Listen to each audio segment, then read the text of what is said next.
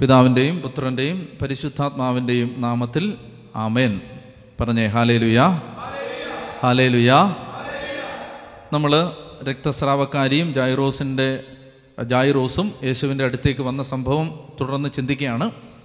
നമ്മൾ ഇന്ന് ചിന്തിക്കുന്നത് മർക്കോസിന്റെ സുവിശേഷം അഞ്ചാം അധ്യായത്തിന്റെ ഇരുപത്തിനാല് മുതലുള്ള വാക്യങ്ങളാണ്. ഇരുപത്തൊന്ന് മുതൽ ഇരുപത്തി മൂന്ന് വരെ ഞാൻ വിശദീകരിച്ചു. ഇനി നമുക്ക് ഇരുപത്തിനാല് മുതൽ വായിക്കാം. നമുക്ക് വായിക്കാം. മർക്കോസ് അഞ്ച് ഇരുപത്തിനാല് മുതൽ. യേശു അവന്റെ കൂടെ പോയി. വലിയൊരു ജനക്കൂട്ടം തിങ്ങി നെരി ഞെരുങ്ങി പിന്തുടർന്നു. പന്ത്രണ്ട് വർഷമായി വായിച്ചോ രക്തസ്രാവമുള്ള ഒരു സ്ത്രീ ഉണ്ടായിരുന്നു.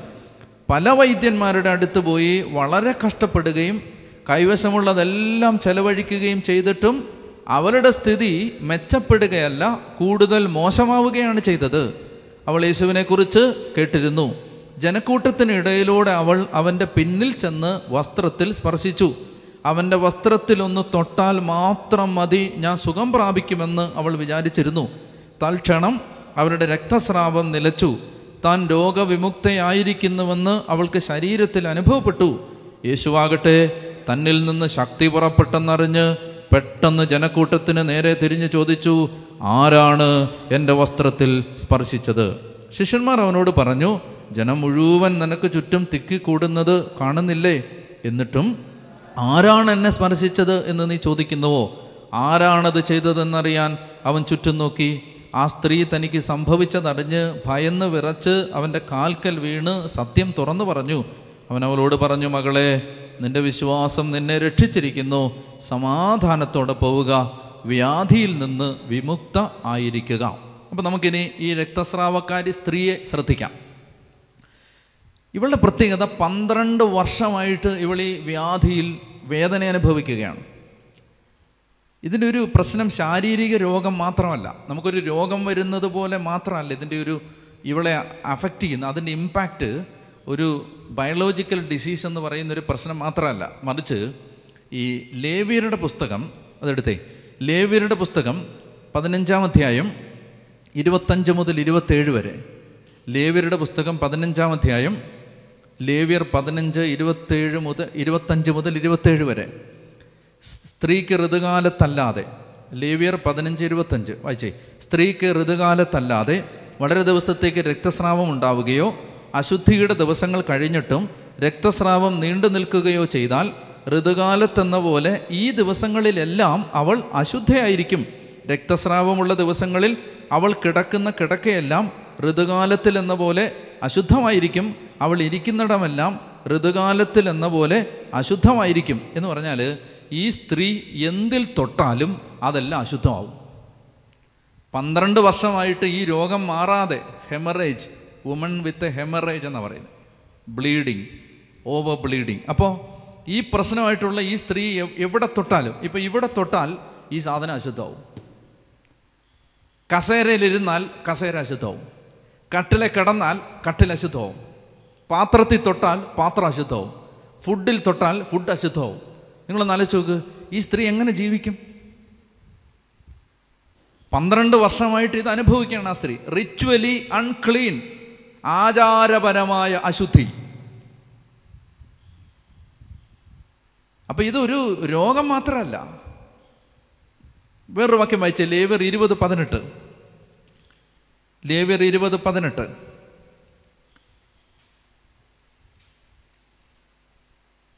ഒരുവൻ ആർത്തവ കാലത്ത് സ്ത്രീയോടുകൂടി ശയിക്കുകയും അവളുടെ നഗ്നത അനാവൃതമാക്കുകയും ചെയ്താൽ അവൻ അവളുടെ സ്രാവം അനാവൃതമാക്കുന്നു. അവൾ തന്നെ തന്റെ രക്തസ്രാവവും രണ്ടുപേരെയും സ്വജനത്തിൽ വെച്ചെന്ന് പറഞ്ഞാൽ കുടുംബജീവിതം ഇല്ല.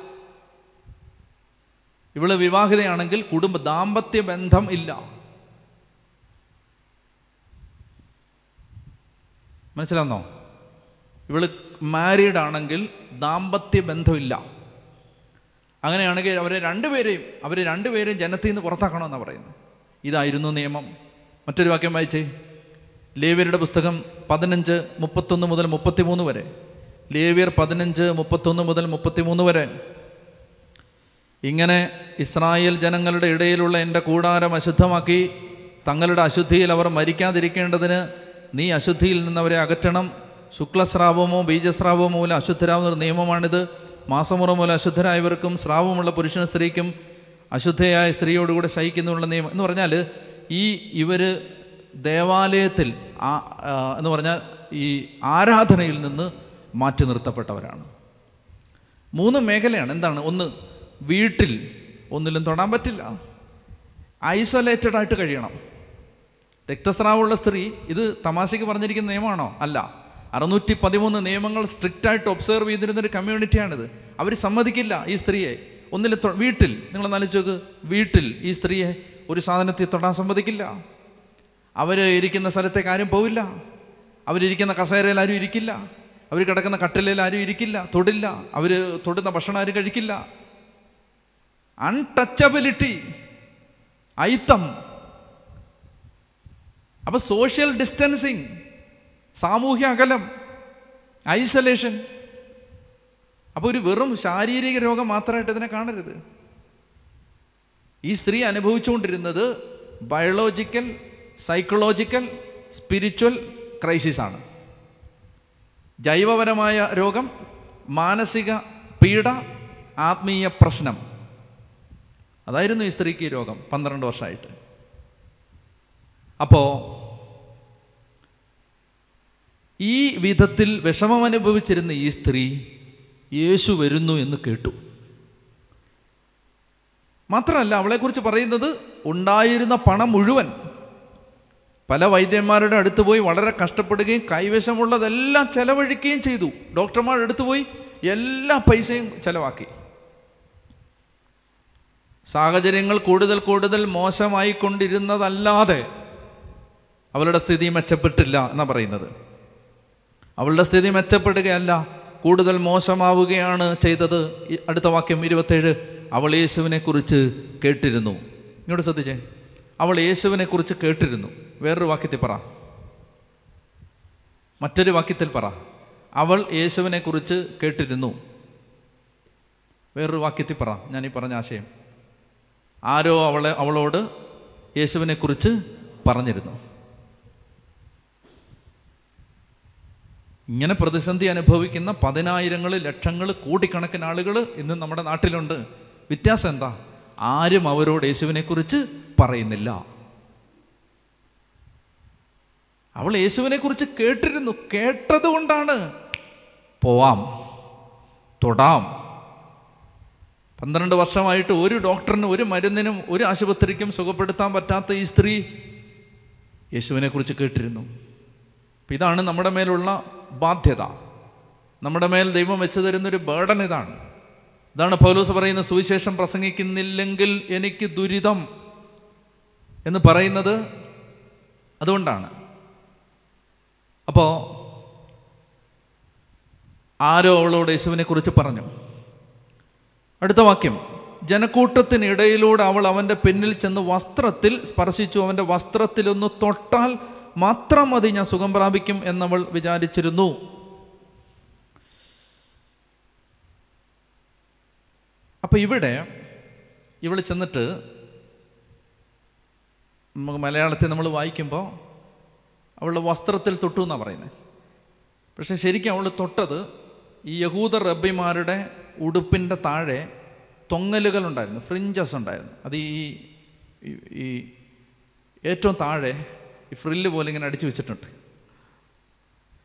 അത് നിയമം ഇവർ പാലിക്കുന്നവരാണ് എന്നതിന്റെ സൂചനയായിരുന്നു പഴയ നിയമത്തിൽ. ഞാൻ പഴയ നിയമം പഠിപ്പിച്ചപ്പോൾ അത് പറഞ്ഞിട്ടുണ്ട്. ഇതിങ്ങനെ അടിച്ചു വെച്ചിട്ടുണ്ട്. ഉടുപ്പിന്റെ ഏറ്റവും അടിയിലത്തെ പാളി. അപ്പോൾ ഇവൾ ചെന്നിട്ട് തൊടുന്നത് അവന്റെ വസ്ത്രത്തിന്റെ വിളുമ്പിലാണ്. ഈ താഴെ അറ്റത്താണ്. അപ്പോൾ താഴെ അറ്റത്ത് ഇപ്പോൾ ഈ ചിത്രം നിങ്ങൾ നോക്കിയോ ഈ ചിത്രത്തിൽ എവിടെയാണ് തൊടുന്നേ? താഴെയാ തൊടുന്നേ. അപ്പോൾ ഈ വസ്ത്രത്തിന്റെ വിളുമ്പിൽ തൊടാം. എന്തുകൊണ്ടാണ് അവളങ്ങനെ ചിന്തിച്ചതെന്ന് എനിക്ക് അറിഞ്ഞുകൂടാ. എനിക്ക് തോന്നുന്നത് ഈ നേരെ ചെന്ന് തൊട്ടാൽ ഇവളെ അറിയാവുന്ന ആരെങ്കിലും ഈ കൂട്ടത്തിൽ കാണും. ഇവൾ ഈ അസുഖമുള്ള ആളാണെന്ന് അറിഞ്ഞാൽ ഇവളെ കല്ലെറിഞ്ഞ് കൊല്ലാം സ്വജനത്തിൽ നിന്ന് വിച്ഛേദിക്കാം. അപ്പം അതുകൊണ്ട് ഈ ജനക്കൂട്ടത്തിനിടയിൽ അവൾ ഇഴഞ്ഞു പോയിട്ടുണ്ടാവും. നേരെ പോകാൻ പറ്റില്ല. അല്ലെങ്കിൽ പിന്നെ കാലേ പോയി തൊടേണ്ട ആവശ്യം എന്താ? മാത്രമല്ല നിങ്ങൾ നാലിച്ചു ഇത്രയും ആളുകൾ ഒരുമിച്ച് കൂടുന്ന ഒരു സ്ഥലത്ത് ഒരു സ്ത്രീക്ക് നിലത്തിരുന്ന് അവന്റെ കാലേ തൊടുക ഇമ്പോസിബിളാണ് അപ്പോൾ ഇവൾ എങ്ങനെയോ ഒന്നുകിൽ ഈശോ വരുന്ന സ്ഥലത്ത് അവൾ അവിടെ ഇരിക്കുകയായിരുന്നു. അവൾ അവിടെ ഇരുന്നിട്ട് ഇഴഞ്ഞു പോയി അവന്റെ കാലിൽ തൊട്ട് കാണും. ഞാൻ കാലിലാണ് തൊട്ടത് വസ്ത്രത്തിലാണ് തൊട്ടത് എന്ന് ബൈബിൾ പറയുമ്പോൾ കാലിലാണ് തൊട്ടതെന്ന് ഞാൻ നേരത്തെ പറഞ്ഞില്ലേ? കാലിലാണ് തൊട്ടതെന്ന് പറഞ്ഞതിന്റെ കാര്യം ഈ തിക്കും തിരക്കിൽ ഒരാൾ തുണി തൊട്ടാൽ കാലെ തൊട്ടിരിക്കും. തൊട്ടു അതുകൊണ്ടാണ് പറഞ്ഞത് അപ്പോൾ അവന്റെ കാലിൽ പോയി തൊട്ടു. അവന്റെ വസ്ത്രത്തിലൊന്ന് തൊട്ടാൽ മാത്രം മതി ഞാൻ സുഖം പ്രാപിക്കും എന്നവൾ വിചാരിച്ചിരുന്നു. തൽക്ഷണം അവളുടെ രക്തസ്രാവം നിലച്ചു. താൻ രോഗവിമുക്തയായിരിക്കുന്നെന്ന് അവൾക്ക് ശരീരത്തിൽ അനുഭവപ്പെട്ടു. ഇത് ഒരിക്കൽ നമുക്ക് നമ്മുടെ ഈ കൂട്ടായ്മയിലുള്ള ഒരു സഹോദരന്റെ അമ്മ ഓവർ ബ്ലീഡിംഗ് ആയിട്ട് ഈ ഇതേ പ്രശ്നമായിട്ട് വർഷങ്ങളായിട്ട് പ്രശ്നം അനുഭവിച്ചിരുന്നൊരു സഹോദരിയാണ്. അപ്പോൾ ആ സഹോദരി ഈ വചനഭാഗം വായിച്ചപ്പോൾ യേശുവിനെ തൊട്ടപ്പോൾ ഈ ഹെമറേജ് ഈ ബ്ലീഡിങ് മാറി എന്ന് വായിച്ചപ്പോൾ ഒരു വിശ്വാസം ഉണ്ടായി. വിശ്വാസം ഉണ്ടായിട്ട് കോർപ്പർ ക്രിസ്റ്റിയുടെ തിരുനാളിൽ പരിശുദ്ധ കുർബാനയുടെ തിരുനാളിൽ തിരുവനന്തപുരത്തെ ഒരു പള്ളിയിൽ അച്ഛൻ പരിശുദ്ധ കുർബാന എഴുന്നള്ളിച്ച് ആരാധന ഈ യൂക്രിസ്റ്റിക് പ്രൊസഷൻ നടത്തിക്കൊണ്ടിരിക്കുമ്പോൾ ഈ ചേച്ചി എന്നാ എന്നറിയാം ഇങ്ങനെ വിശ്വസിച്ചു ഇപ്പോൾ കർത്താവില്ലല്ലോ കർത്താവിനെ പോയി തൊടാൻ പറ്റില്ലല്ലോ. ഞങ്ങളുടെ വികാരി അച്ഛൻ ഈശോയാണ് ഈശോയുടെ സ്ഥാനത്താണ് അച്ഛൻ കുർബാന അർപ്പിക്കുന്നത് ഈശോയുടെ സ്ഥാനത്താണ് കുമ്പസാരിപ്പിക്കുന്നത്. അപ്പോൾ കർത്താവിനെ തൊടുകയാണ് എന്ന വിചാരത്തോടെ അച്ഛന്റെ തിരുവസ്ത്രത്തിന്റെ എവിടെയോ ഈ ചേച്ചി തൊട്ടു. എന്റെ കയ്യിൽ ആ കുടുംബം എഴുതി തന്ന ടെസ്റ്റിമണി ഇരിപ്പുണ്ട്. അന്ന് മുതൽ ആ സ്ത്രീയുടെ ബ്ലീഡിങ് വിട്ടുമാറി. ഇതിവിടെ ഇരിപ്പുണ്ട്. ടെസ്റ്റിമണി ഇവിടെയുണ്ട് ഇവിടെ നമ്മുടെ ഇവിടെ ഈ കൂട്ടായ്മ വരുന്നൊരു സഹോദരന്റെ അമ്മയാണ്. അപ്പോൾ വിശ്വാസം കണ്ടോ? ഇത് രണ്ടായിരത്തി ഇരുപത്തൊന്നിലും രണ്ടായിരത്തി ഇരുപതിലും രണ്ടായിരത്തി പതിനഞ്ചിലും ഒക്കെ നടക്കുന്ന കാര്യമാണ്. അപ്പോൾ ഈ സഹോദരി കർത്താവിന്റെ എനിക്ക് ഈശോയെ ഒന്ന് തൊട്ടാൽ മതി എനിക്ക് സുഖം കിട്ടും എന്നവൾ വിചാരിച്ചിരുന്നു. നേരെ ചെന്നു അവന്റെ വസ്ത്രത്തിന്റെ വിളിമ്പിൽ തൊട്ടു. ശ്രദ്ധിക്കേണ്ടത് ഇതാണ്. തന്നിൽ നിന്ന് ശക്തി പുറപ്പെട്ടെന്നറിഞ്ഞ് പെട്ടെന്ന് ജനക്കൂട്ടത്തിന് നേരെ തിരിഞ്ഞു. അത് ഇങ്ങനെ സ്ലോ മോഷനിൽ തിരിഞ്ഞല്ല. പെട്ടെന്ന് ഈ ഞെട്ടിത്തിരിയത്തില്ലേ? ഭും എന്ന് പറഞ്ഞ് പവറങ്ങ് പോയി. അപ്പോൾ ഒരാൾ കണ്ടോ ഇത് നമ്മൾ this is something very dramatic നിസാരമായിട്ട് നമ്മൾ വായിച്ച് വിടേണ്ട ഒരു സാധനമല്ലത് എന്ന് പറഞ്ഞാൽ ഈ സ്ത്രീ അങ്ങോട്ട് ചെന്നിട്ട് അവരിങ്ങനെ ഒന്ന് തൊട്ടു. അപ്പോൾ ഇങ്ങനെ ഈ പവർ അങ്ങ് റിലീസ് ചെയ്യപ്പെട്ടു. ശരീരത്തിൽ നിന്ന് ശക്തി അങ്ങനെ പോകുമ്പോൾ കർത്താവിന്റെ കറണ്ട് പാസ് ചെയ്യുന്നത് പോലെ ആരിലേക്കോ ശക്തി ഒഴുകിയെന്ന് കർത്താവിന് മനസ്സിനെ പെട്ടെന്ന് തിരിഞ്ഞു. ക്വിക്ക് ആക്ഷനാണ് പെട്ടെന്ന് അങ്ങോട്ട് തിരിഞ്ഞു.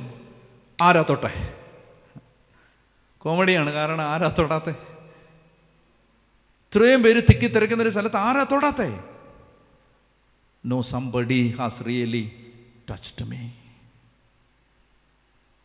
ഒരുപാട് പേര് തിക്കി തിരക്കുന്നുണ്ട് പക്ഷെ ഒരാൾ തൊട്ടിട്ടുണ്ട്. ഇത് നമുക്ക് വലിയൊരു ഭാരം ഇത് നമുക്ക് തരുന്നുണ്ട്. നമ്മളിങ്ങനെ ഒത്തിരി പേര് തിക്കി തിരക്കുന്നുണ്ട്. നമ്മൾ ശരിക്കും തൊട്ടുന്നുണ്ടോ?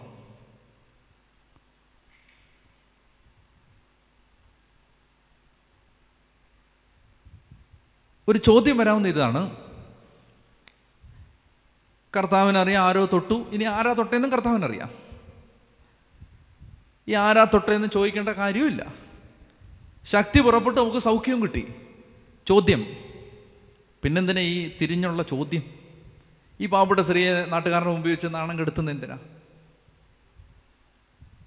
സൗഖ്യം കിട്ടി. മനസ്സിലായി ഞാൻ പറഞ്ഞത്?